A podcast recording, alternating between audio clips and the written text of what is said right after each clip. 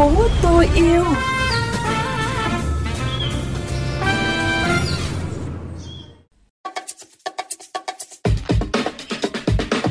Chuyện gì đang xảy ra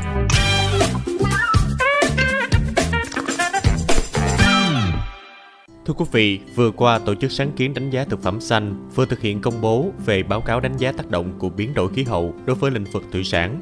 Một nghiên cứu mới đăng trên tạp chí Natural Fruit, thực phẩm tự nhiên, mang tên những rủi ro kép về khí hậu đe dọa các lợi ích hệ thống thực phẩm thủy sản là một trong năm nghiên cứu được thực hiện bởi sáng kiến đánh giá thực phẩm xanh BFA, một trong những đánh giá toàn diện nhất về lĩnh vực này cho đến nay. Các tác giả nghiên cứu cảnh báo rằng nếu không hạn chế những tác động của biến đổi khí hậu bằng cách giảm phát sinh khí thải nhà kính, các quốc gia dựa vào ngành thủy sản sẽ có nguy cơ mất đi nhiều nguồn lợi chính làm ảnh hưởng đến sinh kế của người dân, nền kinh tế, văn hóa, sức khỏe và dinh dưỡng của con người. Nghiên cứu đã lần đầu tiên tiết lộ nguy cơ do biến đổi khí hậu gây ra đối với lợi ích mà thực phẩm thủy sản mang lại cho cuộc sống và sự phát triển của con người trên thế giới nếu không tiến hành những động thái khẩn cấp, ngành khai thác thủy sản, nhất là những khu vực như vùng biển nhiệt đới châu Phi, Nam Mỹ và Ấn Độ Thái Bình Dương sẽ đối diện với những thảm họa tồi tệ nhất. Không phải chuyện đâu xa.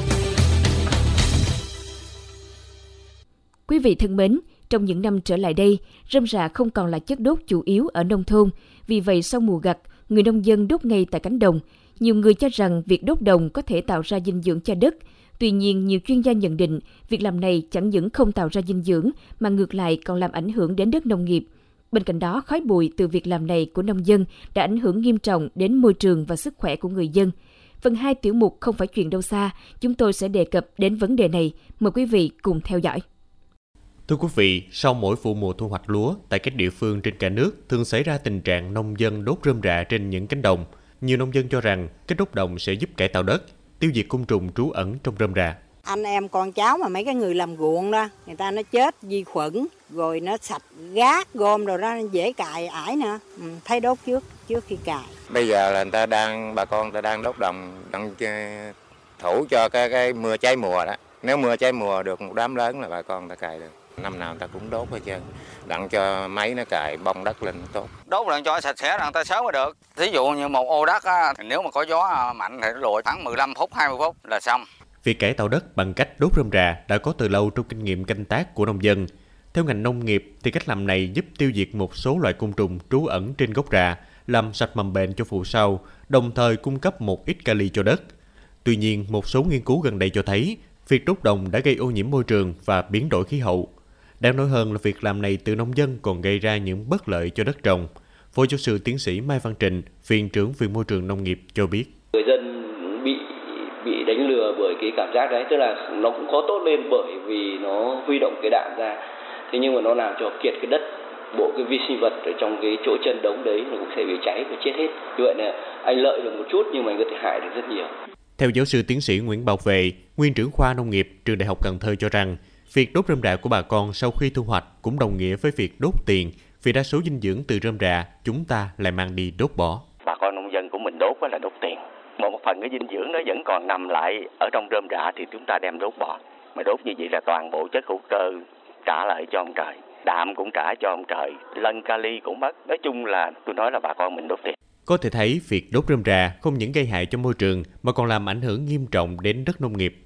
Vậy thay vì đốt bỏ, rơm rạ có thể tận dụng để biến thành nguồn thu nhập cho bà con nông dân như làm thức ăn cho gia súc, trồng nấm rơm hay thậm chí là tạo ra những chiếc khẩu trang như dự án từ nhóm sinh viên khoa hóa và môi trường Đại học Thủy Lợi mà chúng tôi sẽ đề cập trong tiểu mục Thêm yêu thành phố ngay sau đây. Thêm yêu thành phố